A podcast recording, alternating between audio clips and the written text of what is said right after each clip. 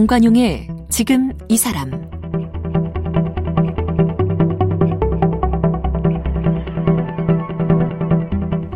여러분 안녕하십니까 정관용입니다. 지난해 기준 국내 65세 이상 노인 인구가 812만 명, 전체 인구의 15.7%인데요. 근데 이 노인분들 가운데 절반가량이 여전히 노동을 하고 있답니다. 60대는 52.8%, 70대는 30.4%, 80세 이상은 13.6%가 여전히 노동을 하고 있다. 근데 대부분 비정규직이고요. 그래서 우리 노인 빈곤율이 매우 높은 그런 상황이죠. 한마디로 일을 많이 해도 가난에서 벗어나지 못하는 우리의 노인 실태입니다. 그래서 오늘 우리 사회 가난의 구조에 대해서 분석한 도시사회학자 소준철 씨를 만나겠어요. 특히 지난 몇 년 동안 이 폐지 줍는 이 노인 여성에 대한 현장 연구를 바탕으로 뭐 가난의 문법 이런 책도 펴낸 바가 있는데요. 소준철 씨를 만나봅니다. 소준철 씨는 가톨릭대학교에서 심리학과 국제관계학을 한국학중앙연구원 한국학대학원에서 사회학을 공부했습니다. 1970년대에 월간지 뿌리 깊은 나무에 대한 연구로 석사학위를 받았습니다. 2015년부터 2019년까지 재활용품을 수집하는 도시의 노인 여성의 생애를 통해 가난의 구조를 연구했고 연구 결과를 책 가난의 문법에 담았습니다.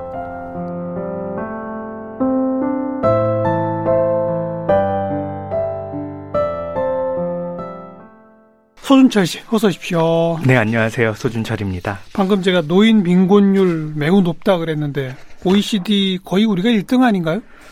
예, 지금 노인만 따져봤을 때는 현재 OECD 국가 중에서 1등이고요. 그죠? 네. 그 빈곤율이라는 건 어떻게 측정하는 거예요? 사실 상대적 빈곤율이 높다고 해서 어, 빈곤한 사람이 절대적으로 몇 퍼센트다라고 하기보다는 어, 일종의 상대적인 수치입니다. 음. 즉 빈곤하지 않은 사람에 대비해서 빈곤한 사람의 수가 어느 정도 있는가라는 상대적인 수치인데 기본적으로 OECD에서 비교를 하기 위해서 상대적인 것으로 변환을 하게 되는데 그 똑같은 인구가 있을 때 이 정도에서 몇 프로 정도가 가난할 거야라는 음. 추정치인데요. 그 중에서 제일 높은 편이라고 상상하시면 될 수 있을 것 같습니다. 대략 몇 퍼센트 나오는 거예요, 우리나라가? 지금 43.8% 정도로 65세 이상 노인만 어. 처리했을 때는 그렇고요. 그건 그 단순히 말하면 65세 이상 노인 가운데 43% 이상은 가난하다. 예, 그렇다고 어. 볼 수도 있죠. 어. 그 가난의 절대 기준이 뭐 있어요? 그 이때 그 기준이라고 하는 건 어, 빈곤선이라고 하는 음. 수준이 있어요. 예를 들어서 국가에서 사회복지 정책, 특히 뭐 생계급여 같은 걸 지급받을 때 어, 정해진 소득을 맞아요. 중심으로 거기에서 몇 퍼센트 이하면 돈을 주는 방식이 있는데 예. 그때 그 빈곤선이라고 하는 그 수치를 기준으로 해서 음. 책정한 수치입니다. 그 빈곤선 아래가 예, 예. 43% 이상이다. 예, 예, 예. 어. 복지국가일수록 그건 낮죠. 노인 빈곤율이 낮죠. 이제 노인 빈곤율은 그쵸. 특히 서유럽이나 북유럽 같은 경우는 그 수치가 굉장히 낮은 편이고요. 음. 미국 같은 경우는 좀 높은 편으로 알고 있습니다. 네, 네. 예, 뭐 미국의 복지 제도는 유럽에 비하면 훨씬 열악하니까 예, 맞습니다. 그대로 드러나는 거죠. 네, 그리고 빈곤율이 낮은 복지국가일수록 노인분들은 그럼 일을 안 하나요? 아니면 일을 하면서 또 복지도 혜택도 받는 건가요? 제가 사실은 한국을 중심으로 연구를 하는 사람이라 음. 해외 사례, 사례는 잘 모르긴 합니다만 이제 뭐 유럽에서 공부하신 분들 얘기를 들어보면 유럽에서 노인들이 일을 하는 수치는 굉장히 낮은 편이라고 그렇죠. 전해 어. 들었습니다. 네. 그러니까 복지국가 노인 예. 빈곤율 낮다. 예. 그러면 노인의 경제활동 참가율도 오히려 낮다. 예, 맞습니다. 우리는 반대로 복지가 부족하다. 그러니까 빈곤율이 높고 경제활동 참가율도 높다. 음, 음, 음, 음. 나이 들어서도 일은 하는데 여전히 가난하다. 한마디로. 네. 네. 근데 그렇다고 해서 한국의 복지 시스템이 나쁘냐라고 해선 사실 나쁘진 않은데요. 음. 그 방향 자체가 사람들이 특히 노인들이 일을 적게 하는 방향보다는 일을 하면서 생계를 꾸려 나갈게끔 하는 방향이라서 생기는 문제일 수도 있는 것 같아요. 네, 네. 즉 제도 자체가 미비하다기보다는 제도의 방향을 다시 고민해야 될 때가 아닌가 생각해 봅니다. 근데 또 어찌 보면 점점 이 고령화 시대에 뭐 120세 시대 막 이런 얘기 나오잖아요. 네. 나이 들어도 일 계속 할 수 있는 게 좋은 거 아닌가요? 맞습니다. 흔히 말해 예전에 65세라고 하면 음. 꼬부랑 할아버지 할머니를 상상하지만 이제는 어, 심지어 손주를 안 보시는 분도 계시고요. 예. 또 건강하신 분들도 계신데, 그, 즉, 우리가 고령화 사회로 가는 상황에서 노인이 누구인지 다시 묻고 노인이 어떻게 일을 하며 혹은 그렇죠. 어떻게 생활할지를 다시 물어야 되는 시점이라고 생각합니다. 65세 이상이 진짜 노인이냐? 예. 이제는 그걸 70세 이상으로 바꿔야 되는 거 아니냐? 맞습니다. 혹은 이제 어떤 국가에서는 은퇴 연령을 없애는 곳도 있고요. 그렇죠. 예. 음. 그, 즉, 한국 사회에 맞는 은퇴 혹은 노인을 위한 복지가 뭔지에 대해서 좀 고민해 볼 때인 것 같아요. 그리고 어, 뭐 65세 이상이 됐건 언제가 됐건 여전히 일을 해야 한다. 일을 하고 있다. 그건 또 바람직한 현상일 수 있다. 음. 그런데 중요한 건 어떤 일이냐죠. 예, 맞습니다. 어. 지금 예를 들어서 가난한 노인들이 일을 하게끔 이제 복지제도가 유인을 하고 있는데요. 그러니까 뭐 가장 대표적인 게 노인 일자리 사업이라고 예. 하는 겁니다. 뭐 제 연구에서도 좀 나오긴 합니다만. 하지만 과거의 취로 사업 아마 정관영 선생님 잘 아시겠지만 70년대 80년대에 취로 사업이 많았잖아요. 그렇죠. 음. 그 취로 사업이랑 지금 현재 일자리 사업이 어떤 면에서 같을까 다를까 좀 다시 고민해 볼 필요도 있는 것 같아요. 그 비슷한 거 아니에요? 예, 사실은 제가 이해하기로는 일을 한 사람에게 복지에 대한 서비스를 제공한다. 라는 논리에서는 같은 거라고 저는 이해를 하는 편이고요. 음. 그리고 그 질에 있어서 단순하게 생각하면 65세 이상은 은퇴를 하게 돼 있잖아요. 예. 즉 회사체에서는 은퇴를 시켜 나가야 되는데 그분들을 그럼 기존의 은퇴 연령이 있는 곳에서는 취직을 시키기 어려운 일자리를 갖게 하기 어려운 상황인 거죠. 예.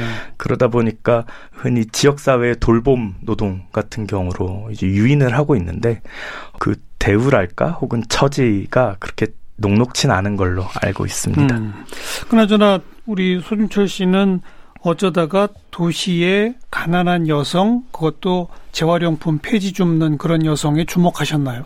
저는 도시가 어떻게 변하는지를 바라보는 연구자입니다. 도시사회학 하시니까. 예. 연구자인데 그 중에서 도시에서 오래된 가난이 뭘까를 좀 고민을 하던 찰나였어요. 오래된 가난. 음. 그즉 흔히 말해 경제 성장기를 모두 겪고 나서도 여전히 가난한 사람은 어떻게 살고 있지? 왜 그런 거지? 음. 라는 질문이 좀 있었고요.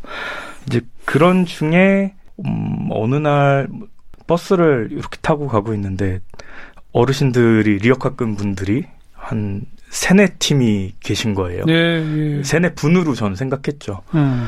이렇게 구경을 하고 있는데 골목을 지날 때마다 어른들이 한 분씩 사라지는 어. 걸본 거예요. 그래 이게 뭘까 좀 고민을 해보니 저분들은 나름의 영업을 하고 있던 거고, 즉 수집 영업을 하고 있던 거고, 예. 모두가 도와가면서 일을 하는 아름다운 형태보다는 서로가 동선이 겹치면 뒤쫓아가는 사람은 지울 게 없기 때문에 그렇죠. 서로 각자 각자 알아서 피하고 알아서 음. 선취하는 영역을 나누는 거죠? 예, 어. 맞습니다. 그걸 보고 아, 이 지점에 대해서는 조금 더 고민해 볼 필요가 있겠다.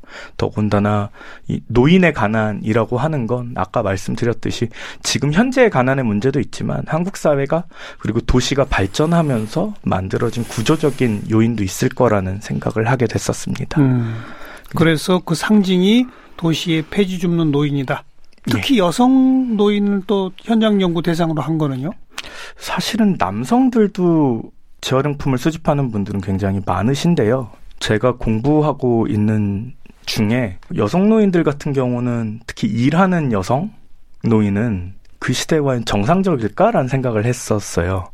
그러니까 예를 들어 그 어르신들이 젊은 시절에는 현모양처가 되길 바라거나 예. 가정에서 이제 남편과 자식을 잘 꾸리길 바라는 일종의 사회적인 압력 속에서 자란 분인데 그 시대에는 그랬죠. 맞벌이 같은 것도 없었고. 그쵸. 어. 근데 이분들이 나이 들어서 가난한 처지에서 갑자기 일을 한다는 건제 음. 논리적으로 안 맞는 음, 음. 거예요.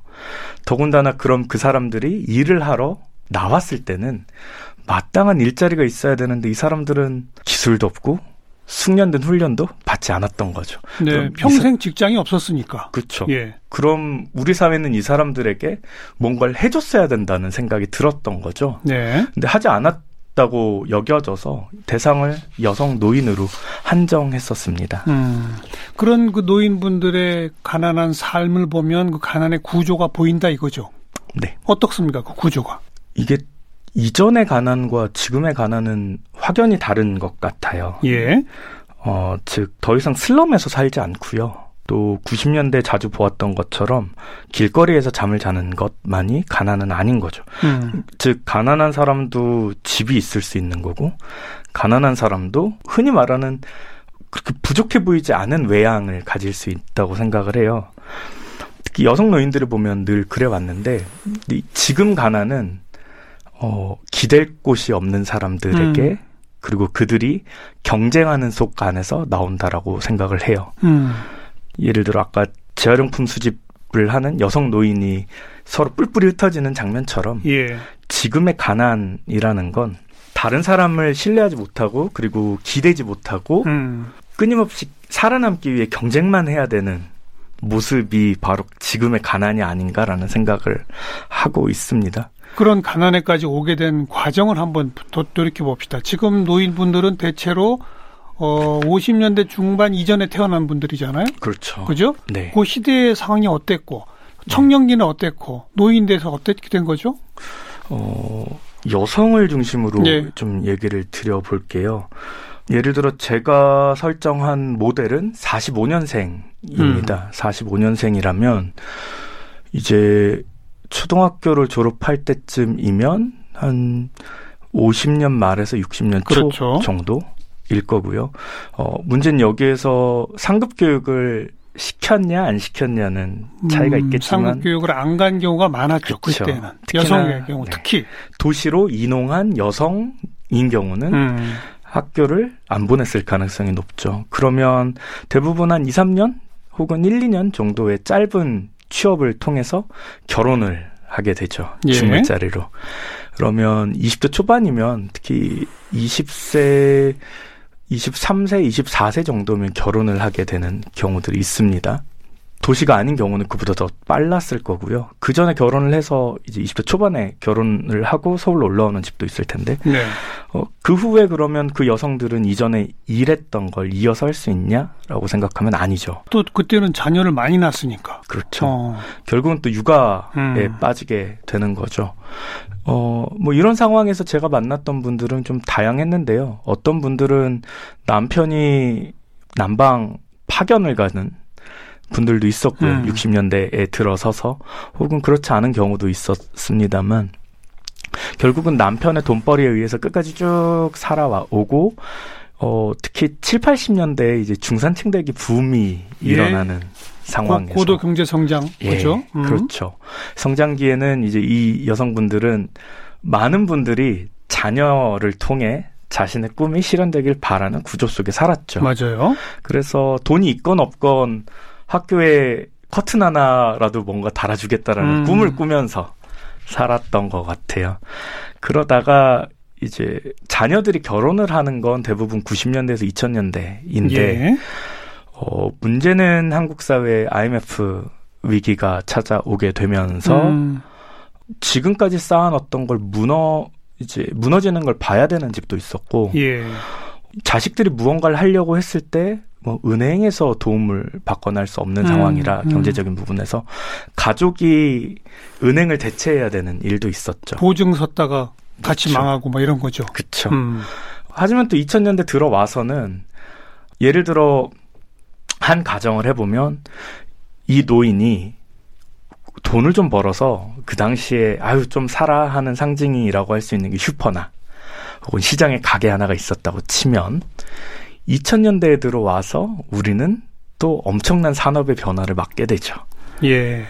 골목 상권들이 무너지고. 그렇죠. 음. 즉 자녀들을 도와주는 것도 위험해지고 자신이 했던 일들도 낡아지게 되는 상황에 처하는 거죠. 즉 이러면서 2000년대 중후반을 겪으며 일종의 가난의 다다랐다라고 음. 볼수 있는 부분도 있을 것 같습니다. 그런데 이 45년생이라고 하면 이제 70대 후반 이렇게 되는데 네. 남편이 있고 네. 자녀가 여럿 있을 거 아니에요. 네. 자녀 여럿들이 자기보다는 훨씬 교육을 많이 시켰을 거 아니에요. 그죠? 그러면 그들이 남편은 또 그동안 평생 일을 하면서 재산을 좀 모아놨다든지 자녀들이 자기 세대보다는 더 좀 나은 삶을 산다든지 그럼 그 자녀들로부터 보조를 받고 이렇게 될 수 있는 거 아니에요? 그런데도 그 빈곤 상태에 빠지게 되는 여성들은 그러면 자녀와의 관계가 단절된 겁니까? 남편이 일찍 사별한 겁니까? 어떤 거예요? 경우들이 참 다양한데요. 일반적으로 문제가 되는 경우를 따져본다면 일종의 그 가족이라고 했던 이전의 안전장치가 잘 작동하지 않은 것 같아요. 그렇죠. 그렇죠. 네. 음. 즉 한국 사회가 복지 시스템에서 지금 수급자 문제가 계속 이제 문제가 되고 있는데요. 예. 이게 97년도 당시에는 가족이 보완해 줄 거라는 가정이 있어서 부양의무제라고 하는 제도를 만, 유지시켜 놨습니다만 90년대 말, 즉 IMF crisis 이후 그리고 2000년대 넘어오면서 흔히 우리가 상상하는 가족주의가 깨져버린 거죠. 음. 그로 인해 발생한 문제로 볼 수 있을 것 같습니다. 네. 그럼 뭐 항상 문제가 되는 부양 가족 아, 자식 아들이나 딸이 있다. 그 이유 때문에 기초생활 수급 대상에서 빠졌는데 근데 그 아들은 연락도 안 되고 네. 뭐 이런 얘기 하는 거죠. 예, 맞습니다. 어. 너무 많이 발견되는 음. 경우입니다. 그러니까 대체로 거리에 폐지를 줍는 그런 노인분들은 혼자 사시죠. 혼자 사는 분들도 있고요. 가족이 예를 들어 질병이 있거나 질병 그렇죠. 예. 혹은 어떤 문제들이 발생해서 음. 이제 가족을 혼자 부양하는 경우도 굉장히 그렇죠. 많이 있는 것 같습니다. 그렇죠. 자식들은 또 어린 자녀를 낳- 낳고서는 어디론가 가버린 경우도 있고 예. 손주 맞습니다. 손녀를 자기가 부양해야 되는 네네. 이런 경우도 있고. 네. 네. 그러니까 한국 사회가 사실 흔히 말해서 중산층과 중산층 이상인 경우에는 경제적인 생활 혹은 주거 등이 안정돼 있는 측면이 굉장히 강합니다만 중산층이 아닌 그보다 아래인 경우에는 굉장히 허약한 음. 생활을 하는 경우가 많이 있는 가족 것 같습니다. 관계도 뭔가 파탄이 생긴 경우가 많고 예. 거기에 또 질병이 큰 역할을 하더라. 예, 그렇습니다. 네. 이분들이 지금 집계된 게 있나요? 재활용품 수집하고 있는 노인분들이 몇 명이다 뭐 이렇게? 지금 예를 들어 집계를 하려면 재활용품 수집하는 노인들을 모두 만나봐야 될 텐데 어, 모두 만나서 이루어진 전수조사는 아직 없고요. 없고 통계치로 추정한 건 2018년에 한 60만 명, 60만 예, 명. 60만에서 70만 명 정도로 와. 추산을 한 결과치는 있습니다. 추산치라고 해도 생각보다 굉장히 많은데요. 어, 그치요. 네, 하지만 이게 적다고 하는 사람도 있고요. 그래요? 예, 어, 아니 대부분 이런 분들은 도시에 모여 사는 거 아닙니까? 예, 맞습니다. 농촌 지역에는 이런 분들 없잖아요. 그렇죠. 도시도 주로 대도시 위주일 텐데 몇몇 대도시 다 합해서 6, 70만 엄청난 숫자인데요. 음, 그렇게 볼 수도 있겠습니다. 음, 이분들은 재활용품 폐지 이런 걸 어느 정도 수거를 하는지 그래서 하루 수입이 얼마가 되는지 이런 건 좀 현장에서 보셨죠? 네, 뭐 일반화할 수는 없겠습니다만 제가 조사한 결과 에 국한해서 본다면 예. 일단 두 종류로 나눠야 될 것 같습니다. 용돈벌이 하는 분이 음. 계신 거고요. 또 한편으로는 생계를 위해 사시는 분이 있습니다. 생계 및 부양까지 해야 되는 분. 그렇죠. 음. 사실 관련된 기사들을 보다 보면 많은 분들이 아, 저 사람 돈 많아 라는 얘기도 하고 하는 분이 있습니다만 아, 돈 많은데도 그냥 네. 소일 삼아 저걸 해. 예, 예. 어. 그런 분들도 계신데, 물론 그런 분들 계시고요. 건물주인 분도 계세요. 어. 하지만 이분들은 생계형은 아닌 겁니다. 그리고 사실은 그런 분들은 극소수겠죠. 예, 맞습니다. 이제 생계형으로 오게 되면은, 예. 한 리어카가, 빈 리어카가 몇 킬로그램 정도 할 것 같으세요? 한, 한 30kg 나가지 않나요? 경량형 리어카가 30kg 정도 어, 되고요. 그래요? 네. 어. 어, 이제 스틸이나 나무 판때기 묻혀서 한 건 50에서 70kg 정도? 빈 수레 자체가 예. 와. 거기에다 생계형으로 하시는 분들은 그걸 가득 채우시는 분들이 계신데 제가 봤던 건 한 200kg대 후반도 본 적이 있어요. 와, 그걸 혼자 힘으로 끌어요? 아마 혼자 힘으로 끌고 또 주우셨던 것 같아요. 어떤 이야. 분들은 그걸 하루에 하시는 분들도 있고요. 어떤 분들은 며칠에 나눠서 하시는 분들도 음. 계십니다. 다만 그렇게 모은다고 해도 이제 리어카 무게를 빼고 한 250kg이라고 계산을 하면 200kg에 박스만 모았을 때에는 보통 1kg에 40원 정도 지금 하거든요. 음. 그러면 채 만 원이 되지 않는 상황입니다. 어. 그러면 단순하게 생각해 보면 시급이 안 되는 일을 하고 있는 거죠. 하루 종일 200kg을 모았다 하더라도 예. 그렇죠. 예. 그런 상황이기 때문에 노동량이 노동 강도가 굉장히 심한 상황으로 이해가 어. 됩니다. 근데 그렇게 하루 종일 하면 200kg씩이나 모을 수는 있나요? 요즘은 재활용 분리수거를 워낙 많이 하기 때문에 옛날하고 다르잖아요. 그래서 제가 이제 작업을 하면서 유의미하게 봤던 건 재활용품 수집이 제대로 되고 있냐라는 예, 예. 점이었는데요. 예. 아파트나 대형 건물에서는 어, 관계 법 때문에 필히 관련된 업체와 계약을 해서 수거를 하게끔 해갑니다만 네. 다세대 주택이나 아. 단독 주택이 있는 곳 같은 경우는 운전 배출이라고 해서요. 옛날에 음. 쓰레기 앞에다 가져다 놓으면 이제 아저씨들이 뭐 트럭 타고 와가지고 가져갔던 방식이 현재까지 이어지고 있는데요. 예, 예. 어, 그 방식에서 이제 쓰레기 청소 이제 수거하시는 분들이 가져가기 전의 시간을 노려서 어르신들은 가져가게 되는 거죠. 아. 일종의 사냥 같은 음. 형태입니다. 네, 네. 그래요, 맞아요. 다세대 주택, 단독 주택들이 여전히 좀 밀집해 있는 구 도심지, 네. 구시가지 네, 요런 지역에 주로 그런 노인분들이 많죠. 네, 네, 네. 대형 아파트 단지 이런 데는 아예 그런 분들이 없죠.